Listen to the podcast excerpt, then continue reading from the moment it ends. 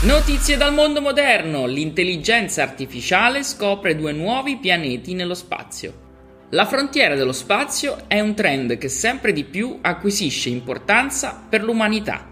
Infatti, dopo i viaggi su Marte e le sonde cinesi sul Dark Side of the Moon, arriva l'intelligenza artificiale ad aiutare gli umani per trovare risposte nel firmamento. Un'astronoma 22enne, grazie all'intelligenza artificiale, è riuscita a scoprire due nuovi pianeti che si trovano nella medesima costellazione.